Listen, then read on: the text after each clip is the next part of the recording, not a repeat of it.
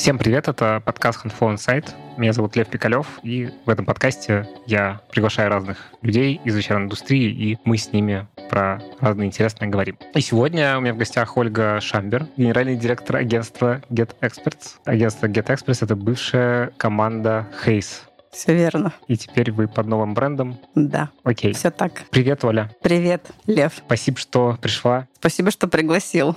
Класс. Давай, наверное, сначала про тебя. Расскажи, кто ты такая, чем занимаешься. У меня 15 лет опыта в рекрутменте. Я начинала работать в американской компании рекрутинговой. Ну и, собственно, закончила университет управления по специальности управления персоналом, поэтому у меня все здесь... Это ГУ, который? Да, скучно и классически.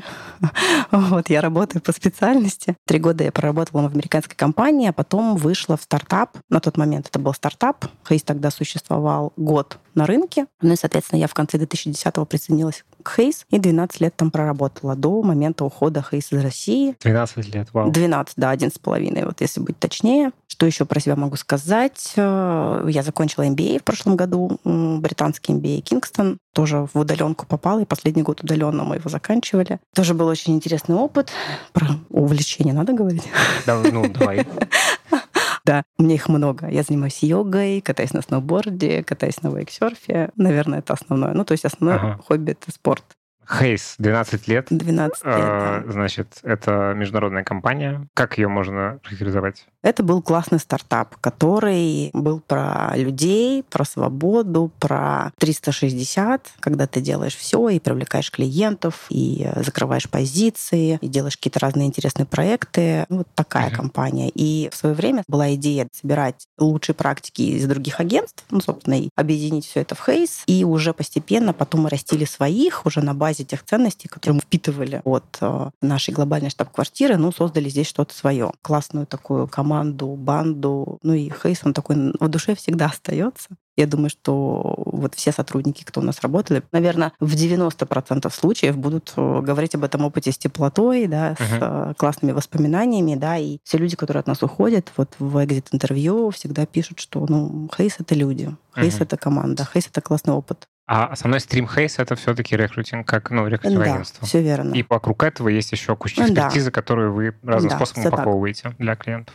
Все верно. Окей, значит, после 24 февраля что случилось? 1 марта Хейс объявили о том, что покидают российский рынок. Соответственно, мы начали обсуждать сделку МБО. Это когда российский менеджмент выкупает компанию. Ну и, собственно, 1 июля мы зарегистрировали сделку. Хотели все делать гораздо быстрее. За три недели было ожидание такое у штаб-квартиры, но в итоге все растянулось на три месяца. И вот 1 июля мы завершили эту сделку, подписали ее. И сейчас еще находимся в процессе некоторых юридических вопросов. То есть мы сейчас переименовываем компанию. Компания плюс еще была в стадии ликвидации. Мы останавливали ликвидацию сами. Мы продавали три юрлица, да, у нас их четыре было. А у нас еще есть аутсорсинговый бизнес бизнес, который мы отдали. Отдали, продали. И сейчас переименовываем компанию. Вот ждем документы, после этого мы будем расторгать всевозможные лицензионные, сублицензионные контракты на бренд, потому что бренд мы уже не сможем здесь использовать, и мы здесь сейчас будем развиваться под новым брендом. Это uh-huh. бренд Get Expert. А в Хейс ты занималась чем? В Хейс я была операционным директором и отвечала за весь э, подбор постоянного персонала на территории Российской Федерации. У нас два офиса, это Москва и Санкт-Петербург. Ну, собственно, на тот момент это было там примерно 80% бизнеса всего Хейс в России. Это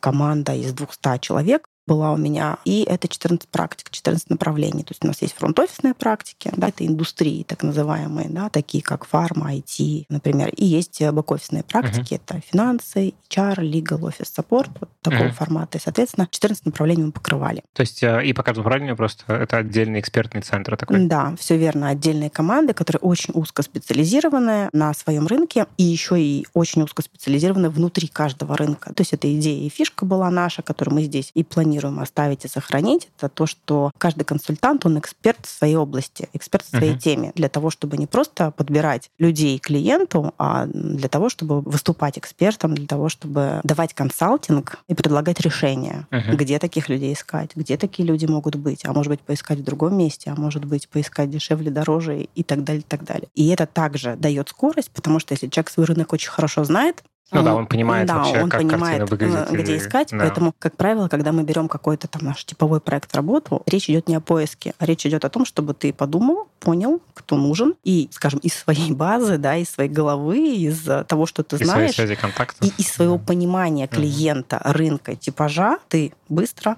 показываешь нужных людей. Хейс это было про скорость и про экспертизу. Соответственно, в GetExpert это то, что мы забираем с собой, потому что рекрутмент это всегда люди. И даже то, что нам говорили клиенты, когда вот эта вся история с нами происходила, ну, практически все клиенты нас поддержали. Не было ни одного клиента, кто сказал, ну, дальше мы не будем работать. Вот тут была международная компания, вы теперь будете российской компанией. Так не сказал никто. Все сказали, что, ребят, мы работаем с людьми, вы люди, бренд нам не важен, нам важны вы, как эксперты и как люди. Поэтому мы вас поддержим и будем с вами работать. Ну и сейчас вообще сложно, мне кажется, поработать с международной компанией на российском рынке, если, Ну, если уж ну, откровенно да, говорить. и это тоже, Да. но... Это в смысле не обесценивание того, что ты говоришь, а просто, что ну, Да, такая ситуация. конечно. Да-да-да. Были клиенты, кто спрашивал, ну вот, вы же, наверное, использовали всевозможные технологии Хейса, и вот, э, наверное, теперь их нет.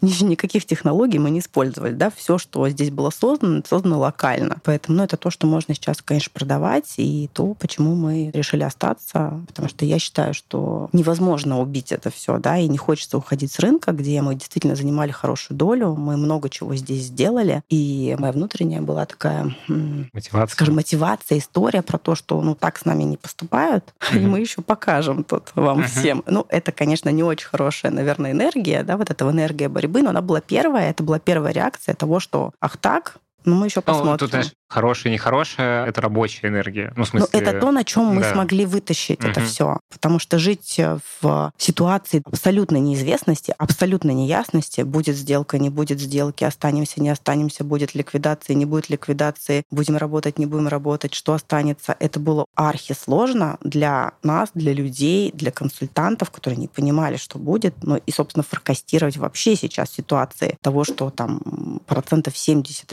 рекрутмента, по крайней мере, в западных компаниях, да, это львиная доля наших клиентов, была всегда заморожен. И как он разморозится, когда разморозится, как ситуация изменится, ну, очень сложно прогнозировать что-то. Мгм. И поэтому вот ты живешь 4 месяца, когда ты только на этой вере, на этом драйве можешь выжить и можешь что-то транслировать людям в том числе, и людям-клиентам. В том числе были обязательства определенные перед клиентами, которые непонятно, смогли бы мы исполнить или нет. Мгм. я понимала, что, ну, по сути, я, наверное, как человек никому ничего не должна, потому что это не мое решение, решение компании уходить с рынка. Но я как человек и как бренд, я здесь остаюсь. Ну, и это моя человек, который 12 репутация. лет работал Да, и это моя компании, да. репутация, и, конечно, мы выходили к клиентам, предлагали другие решения, да, как мы можем освоить там бюджет какие-то определенные, не рекрутментом, какими-то исследованиями, чем-то еще. Вот этим я горжусь, то, что мы выступили хорошо, мы помогли всем клиентам, кому должны были помочь, да, и исполнили все наши обязательства, которые должны были исполнить. Ну и, соответственно, поскольку остаемся, думаю, что и надеюсь, что и верю в то, что и дальше будем их исполнять, ну и помогать компаниям находить правильных людей. Исторический абсолютный момент. Никогда еще в этом подкасте за три года таких ситуаций не было, когда я зову человека, который 12 лет работал в компании одной, а буквально вот сейчас э, В компании появилась другой. абсолютно другая компания, но с э, ДНК и с людьми, и с процессами, которые все это время так долго выстраивались. Короче, я думаю, что нам, ну, сейчас супер много именно про хейт говорить смысла нет, поэтому будем говорить про GetExperts. Да, я согласна. Э, И самое мне интересное, Мгм. сейчас давай прям сразу с самого Давай. интересного вопроса Давай. зайду. Как, знаешь, вот есть в всяких agile практиках и в терапии есть такие фреймворки, когда вы говорите, вот что было бы классно оставить, а что было бы классно не забирать с собой. Вот что вы оставили, а что не забрали с собой? Ну, оставили людей, оставили вот эту вот культуру, потому что у нас действительно был свой особенный ДНК, и его сразу чувствуешь. Вот на интервью я всегда чувствую, это человек наш или этот человек не наш. Поэтому мы эту культуру хотим, конечно же, забрать с собой. При этом она, знаешь, в каждой стране разная. Это нет такого, что это вот именно культура, вот она такая глобальная была. Вот мы ее здесь создали, и ты ее чувствуешь. Поэтому мы забираем людей, экспертизу и культуру, а оставляем процессы, хотелось бы оставить процессы какие-то долгие, невозможность что-то изменить, если ты хочешь это изменить. Ну, пример, да, у нас была там база, это локальная, точнее, это глобальная разработка, которую ты не мог поменять никак, хотя она нам здесь не подходила, но мы ничего с этим не могли сделать. Сейчас мы можем все, и мы с этим посылом идем, что сейчас мы ни от кого не зависим, мы можем принимать те решения, которые мы можем принимать, которые хотим принимать. Поэтому мы ищем удобные какие-то истории для людей и будем пытаться их внедрить здесь. Наверное, процессность. Класс. А на тему команды вы прям всю команду забрали или кто-то ушел? Вот это прям, конечно, больная тема. И ты знаешь, самое тяжелое было, что, конечно, за эти четыре месяца люди уходили. В том числе и мы предлагали людям уходить каким-то, когда понимали, что просто мы не вытянем бизнес с таким большим количеством людей, потому что бизнес упал примерно в четыре раза у нас, и это невозможно тянуть так и пока он еще не восстановился, безусловно. Но мы все равно постарались э, там большую часть команды сохранить. Вот сейчас где-то эксперт это 130 человек, где в бизнесе чуть больше 110, ну и остальное это буковская То есть история. Вы больше, чем в два раза сократились? Ну, по сути, да. Но не совсем так. У нас же еще аутсорсинговый бизнес. Я его не буду считать, потому что а, мы его не сокращали, угу. просто его отдали, поэтому угу. поменьше. И вот, понимаешь, с людьми, которых ты взращивал, или просто которых ты наблюдал, или с которыми ты работал, и которые классные эксперты, которые в том числе там тоже приняли для себя решение идти двигаться дальше, пойти в инхаус. Для многих все равно вот эта вся ситуация был какой-то ну, пинок волшебный. Угу. Да? Кто-то пошел учиться, кто-то вообще решил поменять сферу. Кто-то уехал Рустам наверняка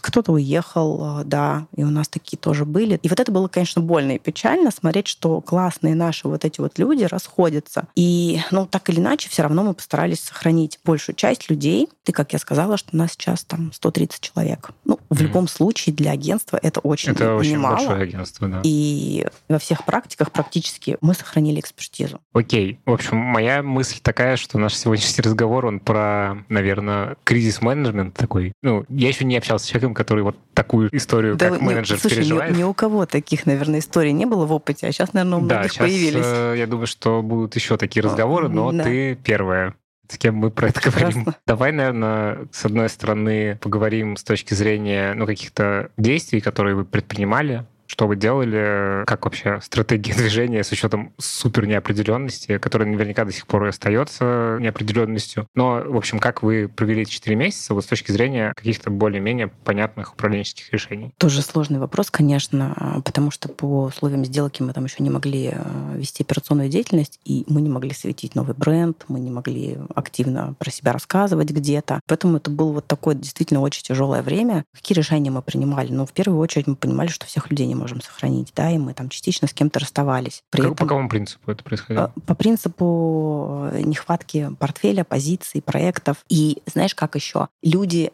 естественным каким-то образом тоже сами для себя решение принимали, что ну, я туда не пойду, да, наверное, это не моя история, на новый стартап уже в российской компании, за которой не стоит штаб-квартира, нужно много энергии, много энергии внутренних сил. все таки когда это все произошло, да, вот не нужно отбрасывать то, что это еще и конец зимы был. Но представь, все такие уставшие в ожидании весны, лета, и тут вот такое, да, и нужно себя собирать в кучу и вообще что-то делать, когда ты не понимаешь, что будет, какие будут перспективы, промоушены, там, не знаю, повышение. Ничего этого, вероятно, в ближайшее время не будет. И нужно вот со всем этим знанием и понимая еще, что да и бизнес уже простой простой не будет. Сейчас угу. все будет гораздо сложнее. Чтобы зарабатывать те же деньги, да, а, нужно работать в два раза больше. И естественным образом тоже вот это вымывание произошло. Это э, как раз про то, что все-таки люди, которые работают в какой-то устоявшейся структуре, немножечко другие, ну, не по ценностям, но просто по типу личности, чем люди, которые работают в стартапе. А у вас получается такой как бы просто... Раз... Рестартап какой-то, Рестартап, да? да это, кстати... Это даже сложно стартапом называть. Ну да. Ну, по идее, да. А что еще делали?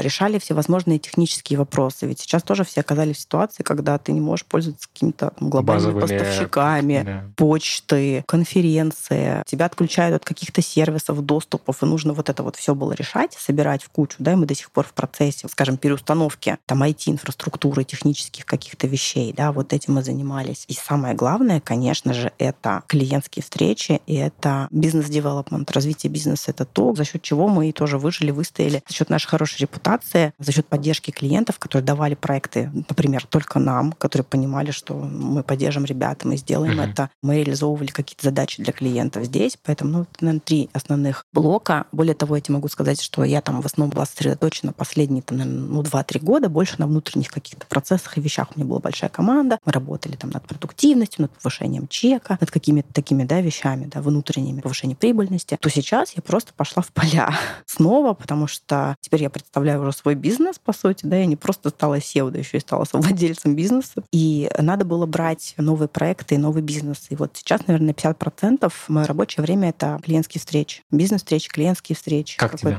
Слушай, это классно. Во-первых, это драйвит потому что ты понимаешь, слушаешь, что происходит в других бизнесах. Ты общаешься с интересными, классными людьми топового уровня, да, там генеральные директора, HR-директора, которые тоже сейчас отчасти спасают бизнес, перестраивают бизнес. Поэтому это как минимум интересно, это драйвит, это то, что дает энергию и силы, ну и вообще понимание рынка и трендов. То есть каждый раз, когда я приезжаю к клиенту, я ему могу рассказать, вот что тут происходит, что тут происходит, куда угу. кто движется. Они тоже спрашивают, а что у других, а как, а что, а где мы будем там, а как обучать, где брать исследования, потому что уходят компании угу. да, из России, там, вообще передел рынка да, сейчас происходит. Поэтому всем это все интересно, и, конечно, может все обсудить ну, в формате да, живой беседы. Вы да, аккумулируете все это в целом. Да, мы это аккумулируем, мы тоже как бы понимаем, где сейчас какие-то вещи, возможности, да, которые можно ну, в том числе взять. Ну да, да там, где проблемы, там возникают и большие возможности. Да. да это правда. Ну, конечно, знаешь, в режиме вот а, четырех месяцев, которые были, просто когда ты находишься в сумасшедшем стрессе, и возможности, конечно, очень тяжело увидеть. увидеть да. И когда тебе каждый день хотелось просто там, не знаю, все бросить,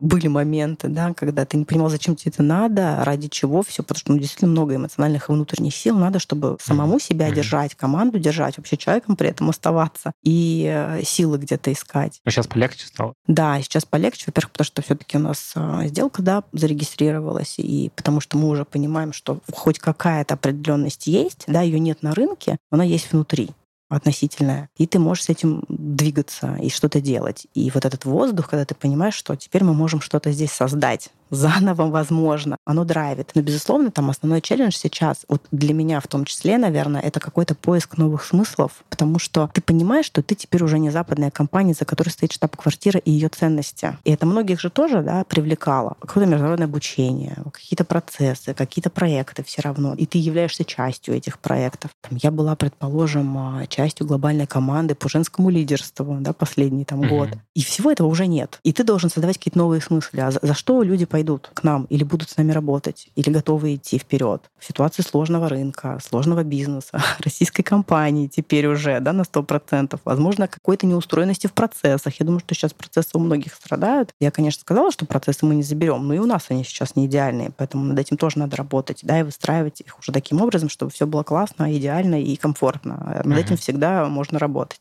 И поэтому вот этот вот, скажем, пересобирание команды, себя и смыслов ценностей, которые теперь будут у нас или есть у нас уже. Вот это вот сейчас вопрос, над которым там, ну, я тоже в том числе размышляю, думаю, и э, что хотелось бы, наверное, дальше делать.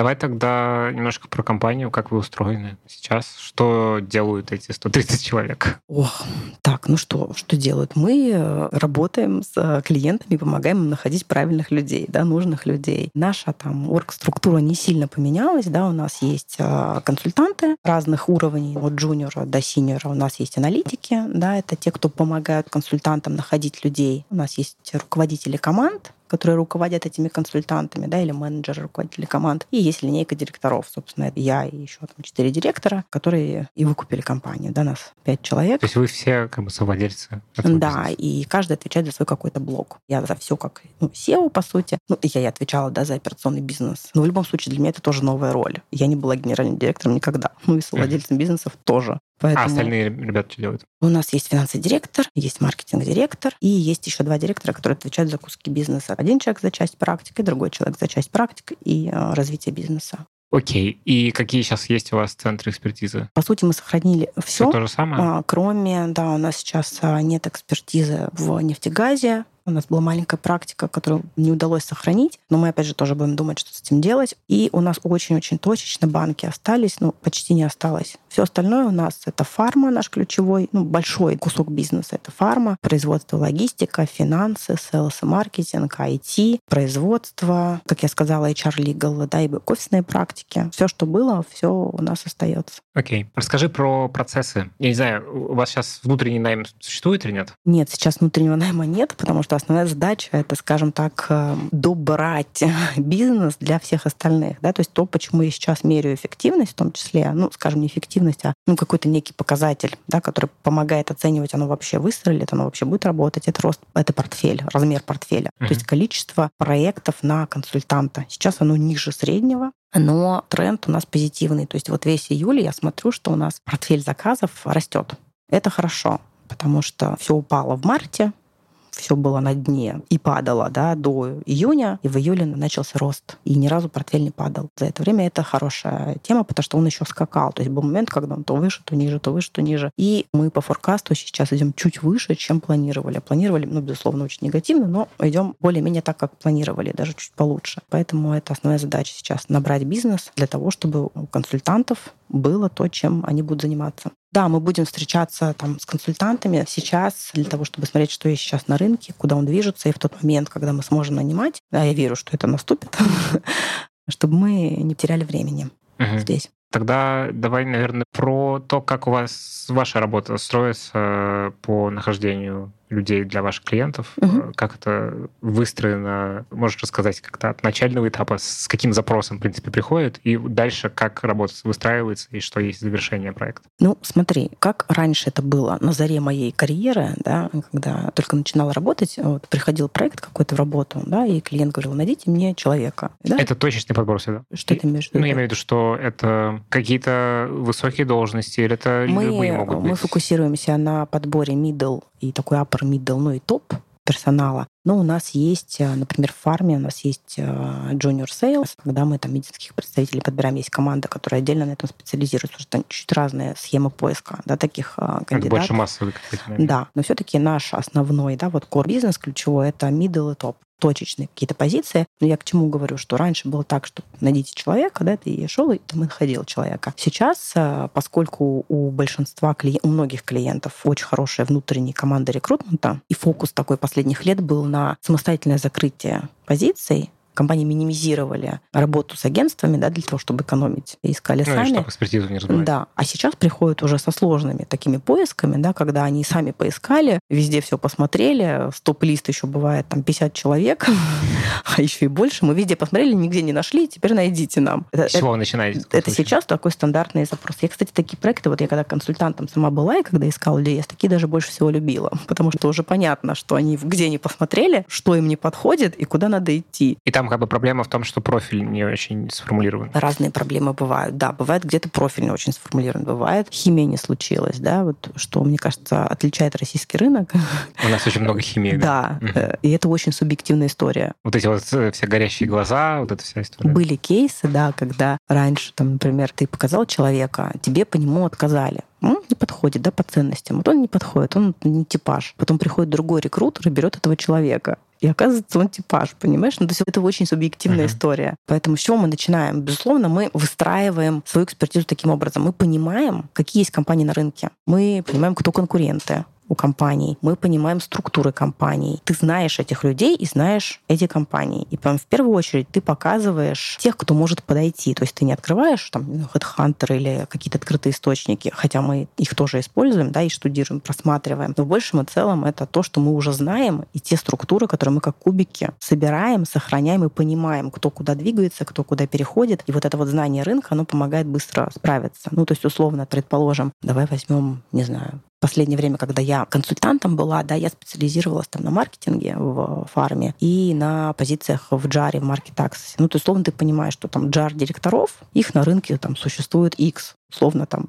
200 человек, uh-huh. да, и ты их всех знаешь, примерно понимаешь, у кого какой уровень зарплаты, кто чего хочет из них, кто какие задачи хочет решать, кто хочет переходить, кто не хочет переходить. И это дает тебе, ну, собственно, быстрее клиенту давать решение. Когда клиент говорит, вот, не можем найти. Я говорю, ну так смотрите, там людей всего 50 человек на рынке, из которых никто не ищет ничего. Давайте думать, что будем предлагать, чем будем мотивировать, кого возьмем. Вот так строится да, экспертиза. Ну и также у нас работает по всем высоким позициям. Наши консультанты знают всех финдиректоров, предположим, да, в какой-то индустрии конкретной, которая нужна да, и поэтому в первую очередь ты идешь туда и смотришь, разговариваешь с этими людьми. То есть у нас работа, она выстраивается не только с клиентом, но и с кандидатом. И это такой трек, скажем, такой очень, очень интересный. То есть твой кандидат может стать клиентом или клиент ну стать ну, да. кандидатом. И тут еще, наверное, в этом месте как раз понятно, почему нужно приходить для таких вещей в агентство, потому что у тебя не могут такие доверительные отношения с кандидатом выстраиваться, если ты как бы представитель компании в любом случае, потому что у тебя есть момент с ангажированностью, есть момент просто с э, тем, что что вы как агентство кандидату даете гораздо больше, чем одна конкретная компания. Конечно. А еще представляешь, да, вот э, я там начала работать, получается, получается, 15 лет назад в рекрутменте, и были кандидаты, которые выросли со мной вместе. То есть кого-то uh-huh. я устраивала на медицинского представителя условно, да, и потом, и сейчас, например, человек руководит там бизнес-юнитом или является генеральным директором, который, может быть, с какой-то другой позиции вырос. И ты вот этот трек видишь. Кроме того, ты еще и знаешь всю подноготную историю. Ты понимаешь, кто откуда, почему уходил, или кого-то увольняли, да, и ты это все знаешь, ты знаешь всю внутреннюю кухню. И в этом uh-huh. тоже в том числе ценность консалтинга и рекрутмента, когда клиент обращается и просит помочь и порекомендовать, расскажите, а вот что здесь, а как, а почему, а что будем делать. Ты можешь э, здесь выступить вот таким вот партнером да, и экспертом. А с точки зрения ролей у вас внутри, вот есть консультант, в его обязанности что входит? В его обязанности входит закрывать проекты, да, основное, закрывать позиции. По сути, он ищет кандидатов, он их интервьюирует, он работает с клиентами, отправляет эти резюме, представляет этих кандидатов клиенту, ведет их по процессу, uh-huh. согласовывает офер, то есть это как бы такой project менеджер По сути, да. Uh-huh. Это 360 называется, uh-huh. да, вот в рекрутмент бизнесе, да, то есть ты 360, ты ищешь людей, интервьюируешь их э, и привлекаешь бизнес. А аналитики числе. что делают? Аналитики занимаются поиском. Они помогают консультанту, что у консультанта много задач, тогда он привлекает бизнес, он интервьюирует. Есть KPI по количеству интервью в неделю. Ты должен понимать, что на каждый проект ты должен показывать кандидатов, взаимодействовать с клиентами. Аналитик, он только ищет такой сорсер? Это типа? сорсер, да, помощник. Такой будущий консультант, который помогает искать, который является такой хорошей поддержкой для консультанта в смысле там каких-то комментариев, написания комментариев, отчетов каких-то, подготовки вот таких вещей. Да? То есть он назначает кандидатов на интервью, саппортит, да, помогает консультанту на 100%. Uh-huh. А то, за что вы клиента берете деньги, это как по эта факту, услуга выражена? По факту трудоустройства. В день выхода кандидата на работу, мы выставляем счет. А если дальше он не подошел, что происходит? Смотри, мы гарантируем замену бесплатную в течение испытательного срока. Uh-huh. Да, если человек не подошел по разным причинам, он сам решил уйти или клиент решил с ним расстаться, мы делаем замену, либо возвращаем деньги там в пропорциональном отношении, да, относительно проработанного времени. Ну, то есть часть денег мы можем вернуть, да, если, например, замена не нужна. Ну, разные ситуации бывают. Это часто происходит? Это редко происходит, как раз то, что я хотела сказать, что ну, для нас это репутационная история, да, не запихнуть абы кого, абы куда, чтобы потом там получить деньги. Поэтому, конечно, для нас проект заканчивается. Я всегда это говорю консультантам, когда кандидат прошел испытательный срок. И в любом случае и дальше хорошо бы, чтобы ему там нравилось, это было то, что нужно, да, и он тебе дальше рекомендовал давал. Ну и, собственно, клиент был доволен и давал еще бизнес, потому что у нас 80% бизнеса нашего — это repeated бизнес. То есть это, по сути, когда клиенты к нам возвращаются, uh-huh. да, и э, дают еще проекты. И есть ключевые клиенты, которые дают в объеме много всего, именно потому что они довольны сервисом и довольны качеством. То есть это, по сути, то, что в привычном продукт менеджменте называется LTV. Да, это там у нас называлось это по-другому. Сейчас у нас, да, это будет NPS, Net Promotion Score. NPS, он больше про... Э, про удовлетворенность. Удовлетворенность и про, ну, условно, оцифровка сарафанного радио. Да, и будете ли вы рекомендовать, условно, угу. да, поэтому мы это меряем и по кандидатам, и по клиентам. И для нас это важно. Вот давай в среднем скажу тебе, что у нас процент реплейсментов ну, это вот когда у нас замена, да, бывает, это обычно 1% от всего за год, ну, uh один или меньше. И, как правило, он происходит на начальных позициях. Ну, вот uh все-таки, когда это вот более такие массовые истории, где там один подошел, другой не подошел, такое вот бывает. Но все равно в общей статистике это не больше 1%. А какие еще роли есть? Ну, вот есть консультант-аналитик. У нас есть отдел э, развития бизнеса. По сути, у нас его очень долгое время не было, потому что, как я сказала, наша модель бизнеса — это 360. Но в какой-то момент, когда мы стали уже большими, поняли, что еще и все таки нужен отдельный отдел по развитию бизнеса. Да, у нас сейчас там два человека. Вот эта история у нас есть. У нас есть история операционной поддержки. Это все, что касается отчетов по KPI, поддержки текущей CRM новой, где тоже нужно все выстраивать. Ну, соответственно, дальше все стандартно. У нас есть финансы, бухгалтерия, маркетинг, IT. Единственное, чего мы лишились, у нас сейчас нет э, HR. Хотя до этого очень большой был отдел. HR это, ну, это документооборот, по сути, да, кадровые это истории. Да, да. Угу. да, ну и вот какая-то такая поддержка отчетная в том числе. Значит, да, КДП. Ну вот такого HR в стандартном понимании, да, пока нет. Ну и найма нет. И найма нет. Но в любом случае я Удержание все равно, это... все равно понимаю, да. что вот в ситуации как раз, когда нужно выстраивать какие-то новые ценности, нужно продумывать потом дальнейшее какое-то обучение, вовлечение, там, мерить вот эту всевозможную вовлеченность, да, что потом этот человек нужен будет все равно, да, work development какой-то. То есть вот я так его себе внутри, да, так про него думаю. То есть как только мы сможем себе это позволить, обязательно такой человек возьмем. Давай немножечко про рынок поговорим, с учетом того, что у вас какая-то картина 360 в целом сейчас, с учетом того, что вы все это время занимались, собственно, этим бизнес-девелопментом. Угу. Что сейчас происходит?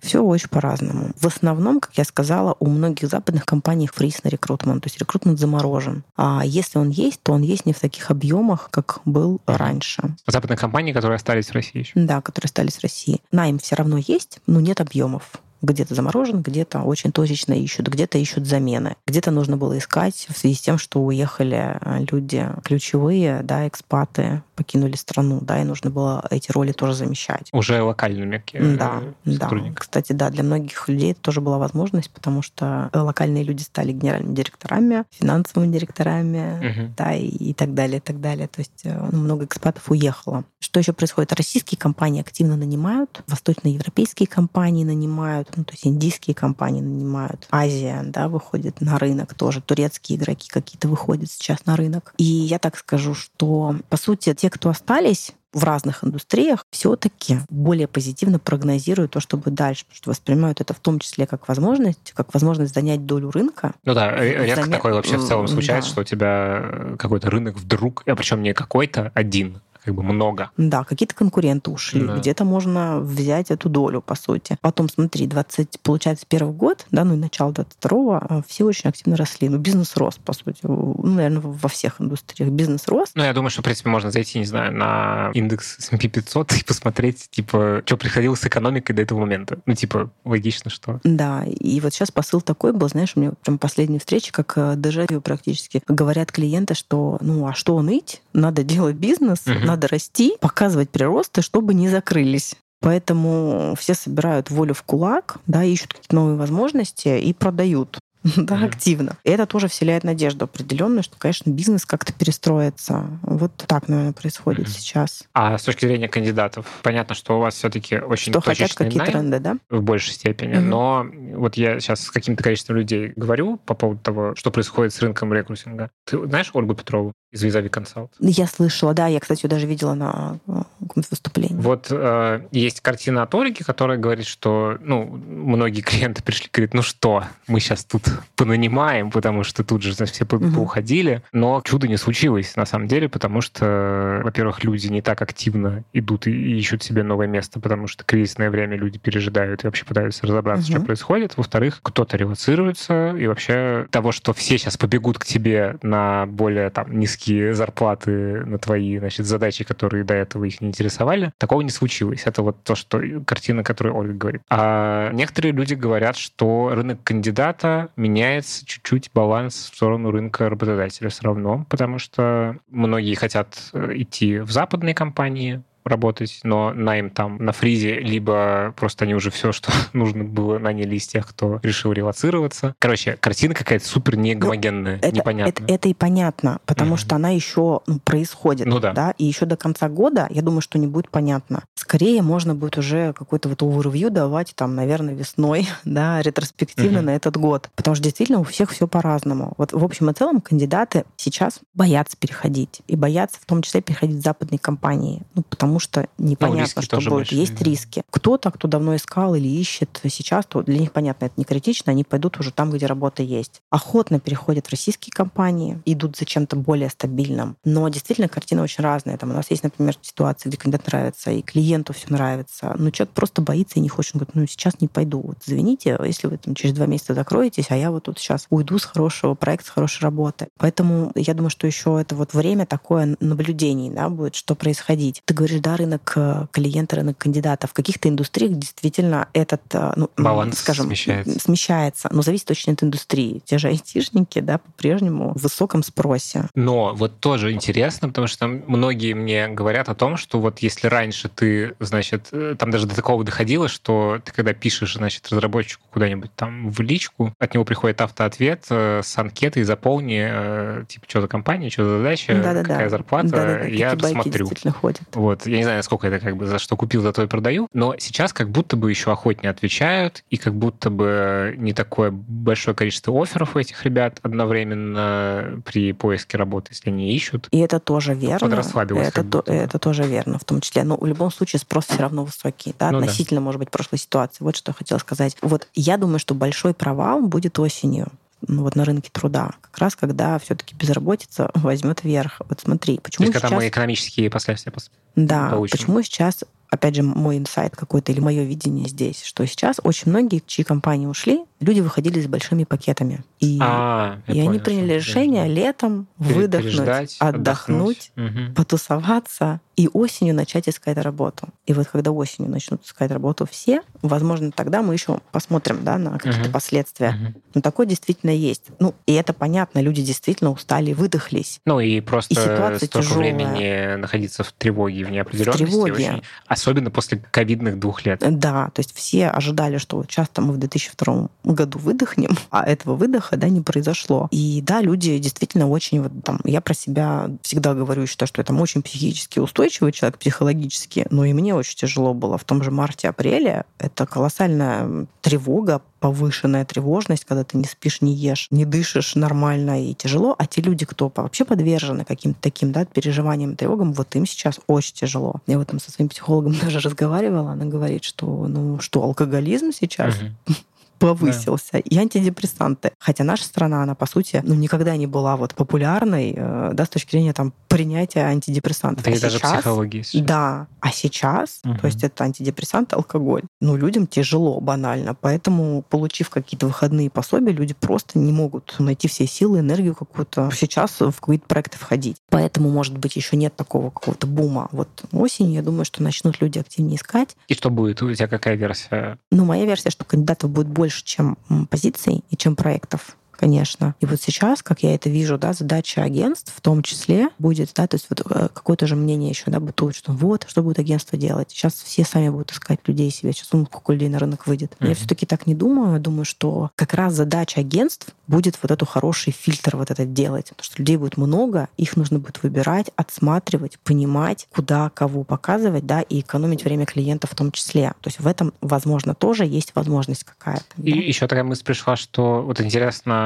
ты как знающий рынок человек, с учетом того, что многие компании фризили найм, что происходило с э, рекрутерами внутри компании, там сокращали ли отделы, сокращали ли HR? А, ну, я точно знаю, что сокращения были. Не могу компании не могу Ну, сейчас да, назвать. Понятно. Вот, но вот даже я общалась со многими там топовыми людьми в, в чаре, да, кто говорил, у нас там команда огромная, им нечем заниматься. Мы не знаем, что с ними делать. Я просто к тому, что дальше довольно понятная роль агентства в этом, потому что у тебя экспертиза вымывается. У тебя Да, нету как да. бы людей. То есть люди сидели без работы, по сути, да, но я думаю, что там, ну, знаю, опять же, что занимались какими-то внутренними э, вещами, Мгм. занимался брендингом, я не знаю, составляли какие-то маркет-мэппинги, просто интервьюировали людей на будущее. Чем-то занимались. Ну да, такого большого потока, естественно, нет. И видишь, такой тренд же был на укрепление своих команд внутренних, рекрутмента. А сейчас рынок показал, что, а может быть, это не надо было делать, да? То есть агентство, оно у тебя есть, ты его дал проект или не ну дал да, у тебя проект. как бы нагрузка прогнозируемая и Да. расходы на нее прогнозируемые. Да, вероятно, тоже сейчас этот тренд как-то поменяется. Возможно, я ошибаюсь, но, э,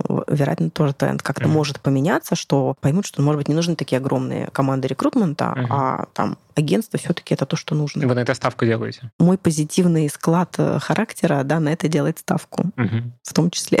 Ох, ну что, я думаю, мы будем заканчивать, наверное. Хорошо, давай Спасибо большое. Это был подкаст Handful Insight. Ждем осени Да, и ждем следующих выпусков. Поставьте Спасибо. нам оценку, напишите отзыв и расскажите о нашем подкасте тем, кому он может быть полезен. Всем пока. пока.